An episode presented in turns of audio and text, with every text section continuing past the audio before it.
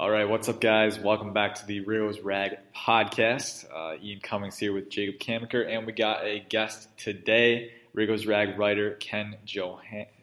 Shoot, I always forget. Is it Johansson or Johansson? Uh, try it with the Y.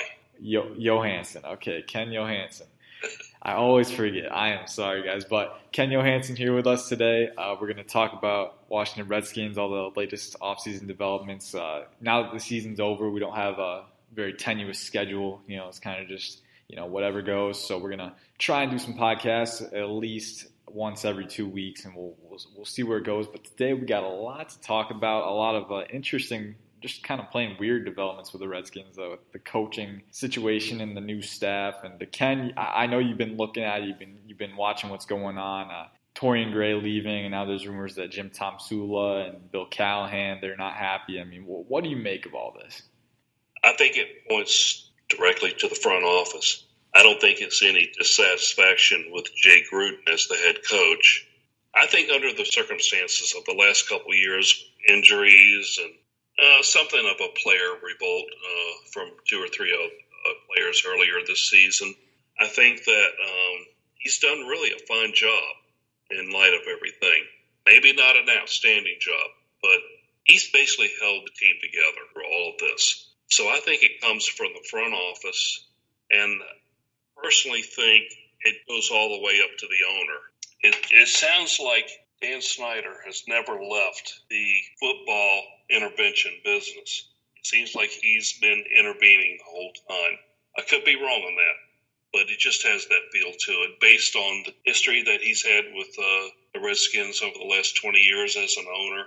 And I really don't think much has changed there ever since. Yeah, it definitely feels that way. I mean, you look at always getting in their own way. That's that's been the theme uh, during his tenure. Is that you know uh, this team might have a few good pieces, you know, but then uh, some other pieces weigh them down, and then they, they don't get where they want to, and then it's just a hard reset. You know, they overcompensate when they don't need to, or they don't do enough because they think they're closer than they are. And it does all point back to Dan Snyder and Bruce Allen eventually. And Jacob, is that kind of the same vibe you're getting? Or? Well, I think that tends to be what it's pointing to at this point, and you know, at first when they weren't really making any staffing changes, I was kind of concerned in a way, but I was kind of like, oh, they're probably just waiting to see what's happening with other coaches, maybe before they move on from their defensive coordinator. Because I don't think it's a bad idea to say if all the quality defensive coordinators or defensive staffers that they were considering got snapped up in the other head coaching searches once they decided to keep Jay Gruden. I mean, I understand holding on to Manusky because he's fine. He's not great, but he's not terrible. But at this point, it's just there's radio silence from the front office. We don't know who's on the staff and who isn't anymore. I mean, you mentioned Torian Gray. There are reports that he's gone. Nothing official on that. So as of right now, he's still technically with the team or just hanging in this weird limbo. It seems that Ben Kotwica, the um, special teams coordinator, was in the same boat because he was just hired by the Falcons to coach the same position, uh, which apparently the Redskins gave him permission to interview, but it's just an odd, odd situation overall because you have all these coaching candidates that are in limbo, except for Jay Gruden right now. And I agree with you, Ken. I don't think Jay Gruden is necessarily the problem here. I think he's fine. Again, he's not the best coach you could have, but there could be a lot worse options. And given the state of the front office right now, I don't know if they'd be able to hire someone significantly better than Jay Gruden. But just all of this is pointing to some sort of major dysfunction, and it points to the fact that they don't really seem to have a plan for what they're doing. Or if they have a plan, they're not letting people know what it is. And uh, they really need to kind of give their fan base and their media contacts a little bit of what that plan might be because they're at risk of losing the fan base right now, is what it seems like. Yeah, it, it was crazy when um when I saw the Falcons kind of broke some Redskins news there. They were like, "Oh, we've hired Ben Kotwica." like, do you do a double take for a second? Like, wait, isn't isn't he our guy? It's like, wait, what's going on here? And uh, we saw the confusion with the with the media members too. John Keim was like, "Well, there's some news," you know, kind of like, I don't know what's going on here. So that, that was crazy. And then of course Torian Gray a couple days ago with uh, Denver reporter Mike Klis. It's weird, man. It's just weird, and I feel bad because last offseason we were talking about, you know, how the culture was changing in Washington. And, you know, there were some hints about that, you know. Alex Smith definitely a the consummate professional guy, you know, at quarterback, and you know, guys like Jonathan Allen and uh, Shaun Dion Hamilton and guys like that on the defense. You know, it, it, things were looking up, but then you look at the top, and it just all percolates down. And uh, like Ken said, it all leads back to Dan Snyder, and we, we, we're, we're seeing that now. You know, no matter how close they get, these guys just bring it right back to limbo, and that's not a good sign. I don't know. Jim Tomsula and Bill Callahan are also rumored to be wanting out. Would you? Can you really blame them at this point? No, I couldn't. I'm going to speak to a couple of things here. First of all, um, I know the fans are passionate. They want certain changes. And this Fire Bruce Allen hashtag has been going on Twitter now for, I think, more than two weeks. And I understand the sentiment behind it. I understand the movement behind it. But just over over that time, I've really started to think more and more about it. And no, Bruce Allen may not be the best uh, executive out there in the NFL, but when I see all the dysfunction that has occurred over the years, it just it points a little bit higher. I want to go back to something in 2002 uh, or 2003 thereabouts, and Mike Nolan was the defensive coordinator for the Redskins, and they had a really bad game. Dan Snyder said, uh, or left him a pile of ice cream on his desk overnight, and said, "I don't like your vanilla defense." And of course, that had melted all over his desk. Mike Nolan replied to him, you know, thank you, ha ha, I got the joke. And then Dan Snyder repeated pretty much the same thing a day later and sent him another pile of ice cream, which again melted on his desk, and said, I'm not joking. Well, what kind of owner does that? Uh, yeah, the defensive coordinator may not be the best, but you know what? Let the football people make the decisions. Let them be the ones to decide after the season who comes and who goes. I think Dan Snyder learned something from that. That was not a good look at all. But what I think he's done to this day is work more in the background. It's just there's just so much that has happened, especially in these last few weeks, to indicate to me, and I think many others, Dan Snyder is still pulling so many strings. Now, to your point about reading how we lost our special teams coordinator to Atlanta, it's amazing how disconnected, not overly so, but how disconnected the local Redskins media seems to be, not just recently, but over the over the years. And it seems like um, NFL media, national media breaks Redskins stories before the local media does. Uh, there's an exception once in a while. That speaks to the relationship that uh, the team has with local media. Washington Post, I don't think, has really had too many favor, favorable articles for the Redskins over now quite a number of years. People can say, well, you know, we need better PR people, and we just had PR people fired, people on the business side, etc. It wasn't really PR people, but it's related to that. And so I'm wondering how in the world can so many people within that organization not be able to do their job? I personally come to the possibility that this is not that many people making mistakes. Maybe it's just one or two. And again, I think it goes straight up to the ownership. Yeah, and I think that ties in with um, you know Jay Gruden. You know, talking back about him, it's like everyone. I was my stance changed on that over the season. You know, I, I kind of realized he's not the best guy to go forward with. You know, uh, you know, he's kind of an average coach, but it's like with Dan Snyder up at top, always, you know, eventually he's gonna make a mistake and set them back again. I mean, does it really matter? You know, who's in the head coaching position? So I think, and that's that's a tough that's a tough situation because you know Snyder's not going anywhere. That's the thing. No. He's not selling this team. Like he loves this team as as bad as he is at owning it. He loves the team he's got a deep rooted history with his team. He's not he's not relinquishing that, even if none of the fans come back, even if Eagles fans flood the stadium. You know, that's no matter how bad it gets. I feel like he's just going to stick around, and that's that's really the the biggest problem as you've been getting at. And it's it's taken a while to kind of realize it, to fully realize it. But now that we do, it's kind of like, well, where do you go from here? I don't know, Jacob. Where where do you go from here? I mean, it's really hard to even say where you go from here as a coaching staff because you're losing arguably, well, you lose Kotwica, and he's done a good job with the special teams this year. I mean, Tress Way had a great year. Dustin Hopkins improved, and, you know, the coverage units were good. I know in the past we've had issues with punt returner, but those didn't really surface. And then you look at guys like Callahan and Tomsula, who are two-year better position coaches. To include Torian Gray in there. Torian Gray's done a good job in the last couple of years and it seems that they're either on their way out or they really want to get out, and that's just not a good thing. And but there's really nothing you can do if they want to leave because the only thing you can do to fix things is try to fix that organizational structure, but that might need to be torn down and rebuilt over a, a number of years.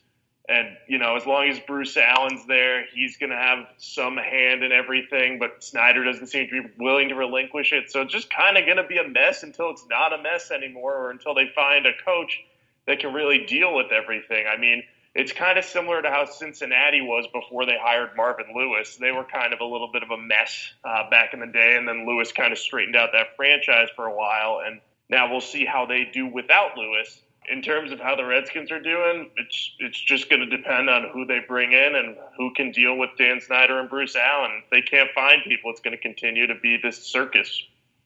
Yeah, and it's been like two decades just trying to find people who can work with Dan Snyder. No one's done it. I mean, Jay Gruden's been able to do it the last, I think he's six years now. Is he heading into his sixth year, fifth or sixth year? I don't know. I'm not good at counting tonight, but he he's stuck around and but he's an average coach. You know, he's not good enough to get you to the playoffs, but not bad enough where you level out and blow everything up. So it's like, you know, what are you going to do? It's crazy. And um, I want to I want to talk about Torian Gray real quick. I just had a quick thought because like some people have been saying, you know, oh, he wasn't the best defensive, you know, coach, and I think I value player development a lot with those position coaches because I feel like that's really up to them. And I think you know letting go of him because of the secondary's performance down the road, that's just it's another one of those kind of you know you're you're overcompensating. You know, you're doing more than you need to do. They just don't have the ability to kind of see, to kind of diagnose what the specific problem is, and that's just it, it, it's tough to watch because it just keeps deteriorating and deteriorating. It's just getting worse and worse, and we're seeing that now where they're not even willing to open up to the media. They're just like, okay, this is what we're gonna do. We're closing the doors. We don't care what anyone thinks, and it's crazy, man. It's crazy. I don't know.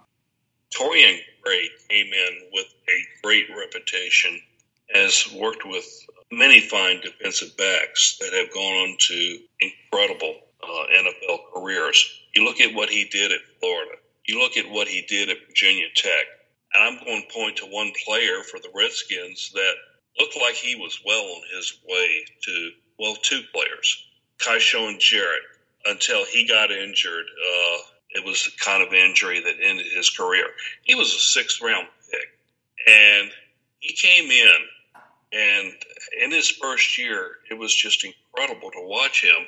You knew he was going to fulfill that role as a slot corner, and maybe he would have done well as a hybrid safety and that's the role he was in. Uh, but then he had the unfortunate injury. Then you had Fuller come in. He had a rough first year, but by his second year, he was truly incredible. No wonder the Kansas City Chiefs traded for him. And you hate to see him go. I know he struggled a bit this year, but I, that to me points to Coach Gray as having a really good influence. And I'm not knocking the coaches in Kansas City I look at the overall body of work. It's really impressive. He didn't really have a whole lot of time to develop young players here. That's if he's gone, and we don't officially know if he's gone yet or not, but it seems like it. I know Josh Norman is pretty much set in his ways as a defender, so you're probably not going to get much more out of him, but he's still a very good defender. So I look toward these younger players like a Fabian Moreau. Last year, he didn't have hardly an impact at all. This year, he started off slow. But the last about six, seven games of the season, he was really playing extremely well at a very high level, especially the last two games. He was starting opposite Josh Norman, and I don't think a lot of people picked that up, but he was doing an outstanding job. So to see this happen, and I know again it's not official, but it seems like it. If Gray is gone, I don't understand the rationale there unless he has received a better offer elsewhere to move up, and that happens, and you can't block him from doing that. Yeah, yeah, and I think you know Quinton Dunbar too, converted wide receiver, undrafted free agent. Aubrey Pleasant brought him along, but his first year as a starter this year with Torian Gray, and he was legit.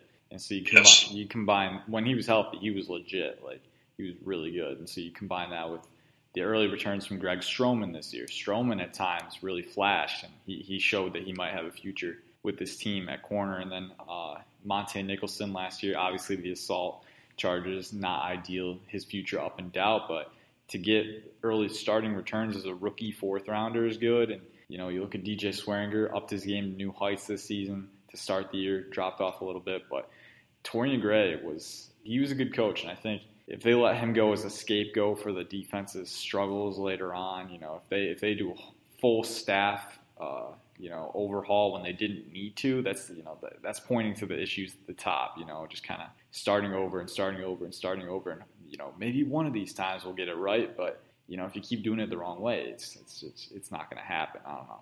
We've been talking about doom and gloom for a lot uh, today. Uh, let's let's let's pivot. Let's go to let's go to some draft talk.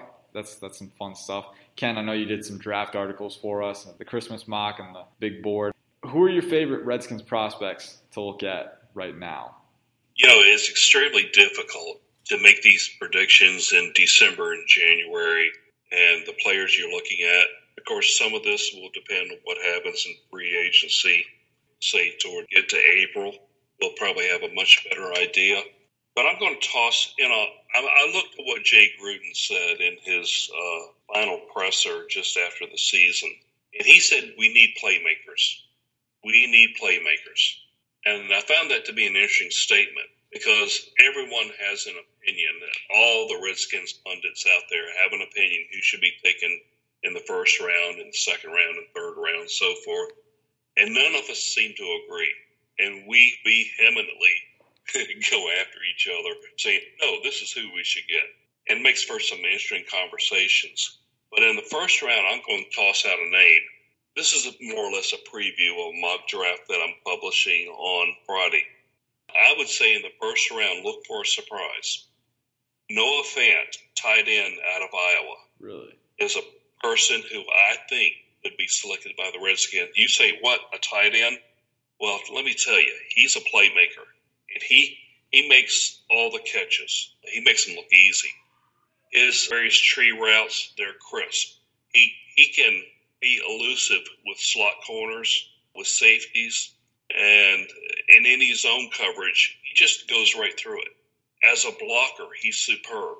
He's just the all around tight end you would look for to have an impact for the next decade, maybe even 12, 15 years. I mean, he's that good and he's going to have such an impact at the next level. It would not surprise me if the Redskins draft him in the first round. Now, in the second round, you say, well, we go defense. And I'm going to throw out another possibility. Right? Jay Gruden, again, emphasized playmakers. I would not be surprised if they did go tight end in the first round and went wide receiver in the second. I think there's going to be a lot of options in that second round. Oh, yeah. I think I think DK Metcalf actually falls to the second round only because of his medicals. Yeah, and yeah. coming from coming from a neck injury.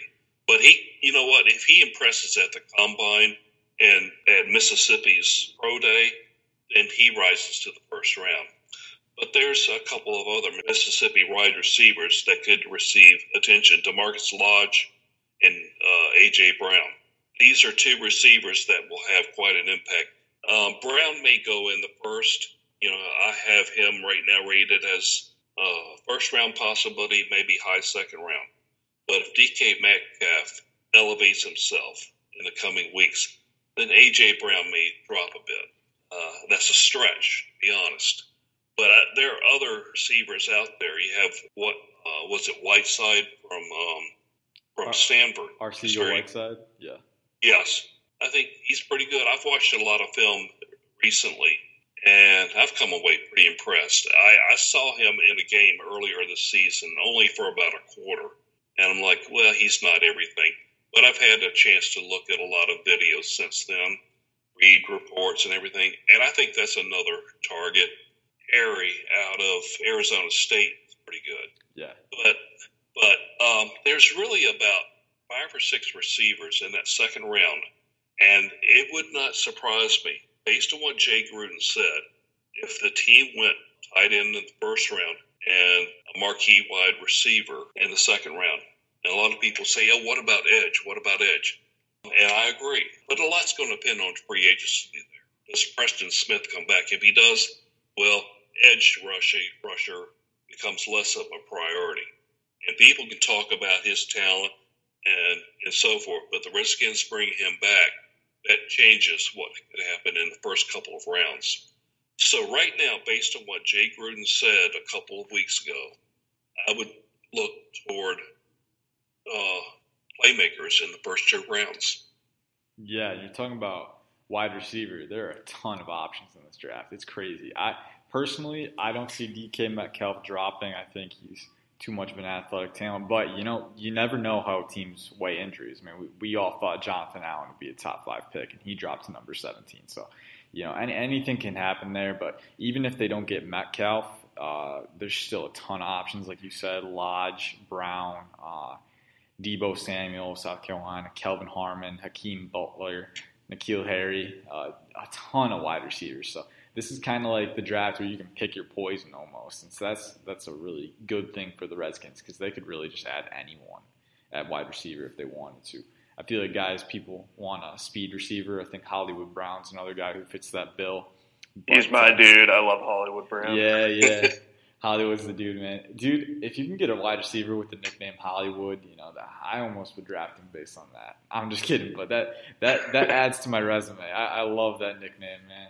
It, it it's got a nice ring to it. But um, there's a ton of receivers in the draft in this draft, and really, it's like you can't go wrong almost. So you know, I feel like those first one, two, three rounds, they they got to come away with someone at that position. Yeah. Yeah, and if I could jump in here, I yeah. think that this class is actually also deep at tight end. Um, not to not to discount the possibility of Noah Fant being the pick at 15, but I would I would lean towards the Redskins going for a defensive player in that first round, just because again I know it depends a lot on Preston Smith, but this class is also so extremely deep on the defensive line and at edge rusher in particular that there are going to be some potential elite level talents that fall down to the Redskins pick at 15. Guy I'm keeping an eye on close is Cleland Ferrell of Clemson. Um, he's looking like a, an early first round pick, in my opinion, but he might make it to the middle picks. Um, he's a dude that if the Redskins can get their hands on him, putting him across from Ryan Kerrigan in conjunction with Jonathan Allen, Daron Payne, and Matt Ioannidis, if they keep that 3 4 front or even in a 4 3 front, it could be it could be really dangerous on the pass rush, and it would really help out Kerrigan to have a consistent uh, partner across from him, and I think Ferrell would give them that. Um, and then I would target Hollywood Brown in the second round if they get Ferrell in the first. But uh, J- Jachai Polite, I think is how you say it. I think he's going to be another option to look at on the edge in the first round. Great speed rusher would add a different element to that Redskins front line that's kind of a combination of speed and strength. So far, they don't have like a pure speed athlete type player. I think Polite could offer that. So, I mean, I think they're in good position to land some sort of playmaker, whether it's on offense or defense. But I'm really starting to fall in love with some of these edge prospects. So, right now, that is the direction I would lean towards in the first round, just because of the level of talent that's available there. How did you say his name? Cleveland Ferrell? Yeah, it is Cleland Ferrell. I know it looks like Clelin Ferrell, but yeah. it's Cleland Ferrell, believe really? it or not. I have been, um, I have been thinking of it as Clelin Ferrell this whole time. That's a mind blower to me. I used to think the same thing, Ian. Then I watched a few Clemson games, and I was like, "There's no way that's how you say it." but apparently, he told the reporters his name is pronounced Cleland Ferrell because they were calling him Clelin Ferrell, but it's Ferrell. So get used to that one because we'll be saying that name a bunch this draft season that either is, way. That is crazy. Okay, okay, well, time to reset here. Yeah, I think um, Ferrell.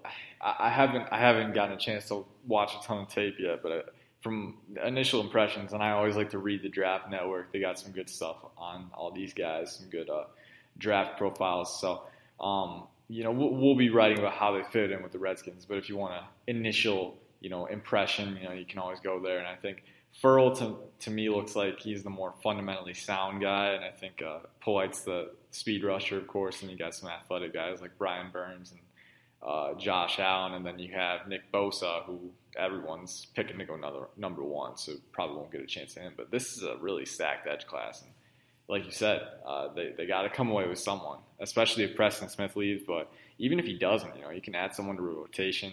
Another defensive guy I really like is Deionte Thompson.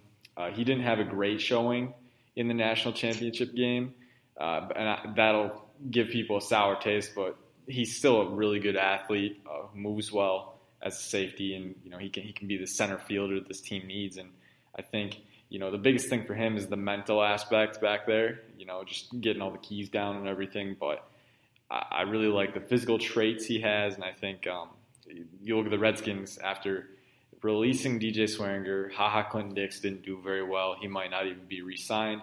So it's like you have a really big void at safety and you got to get someone there. And I think Thompson's the top talent they can bring there. So I don't know, a, a lot of options, a lot of options. It's going to be fun to um, kind of parse through everything. Ken, when does your uh, next mock draft come out? You got a timeline for that? Uh, are you talking at BGO or at um, Riggo's Rag? Wherever, wherever. Got yeah, guys. Uh, Ken Ken also writes at BGO, uh, Burgundy and Gold Obsession. Is that what it stands for?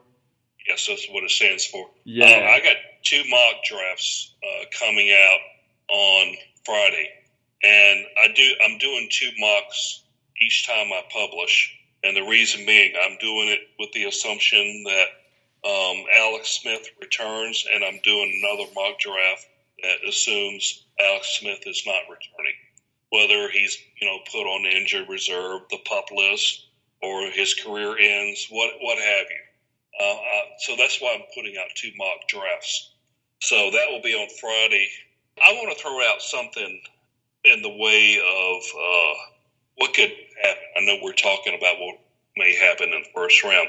Yeah. I'm not discounting the possibility the Redskins may trade down to uh, a little bit later in the first round because you know we've been we've been talking about um, some of the great athletes are out there, and there's a lot of them that are going to be there when the Redskins pick in the first round. And what if they trade down and gain some extra picks? Uh, I don't discount that possibility. There's going to be two or three teams that can say, hey, there's a player right there. Let's go for it. Um, so I'm going to throw out a name, and we're talking about edge players that I think might be available a little bit later in the first round. That's Montez Sweat of Mississippi State.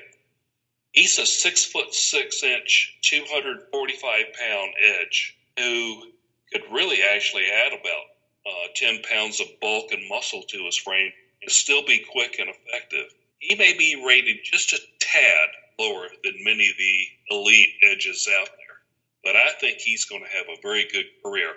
And I rate him as uh, a much better uh, Preston Smith and I think if Pratt Smith is re-signed, we still could bring in a Montez and maybe move Preston down into when we have four three alignments in a game, which is very often, to be honest. I could see uh, Preston Smith staying and Sweat taking over his role and being a much more effective pass rusher. So I, I'm keeping a look on him. He's a very, very good edge. Yeah, I did. I did get a chance to look at him. I did get a chance to watch some tape on him for a Saturday spotlight earlier, and he he's a legit player. He's a legit player. He's got good strength. He's got good speed, good length. So really, just the whole package. So.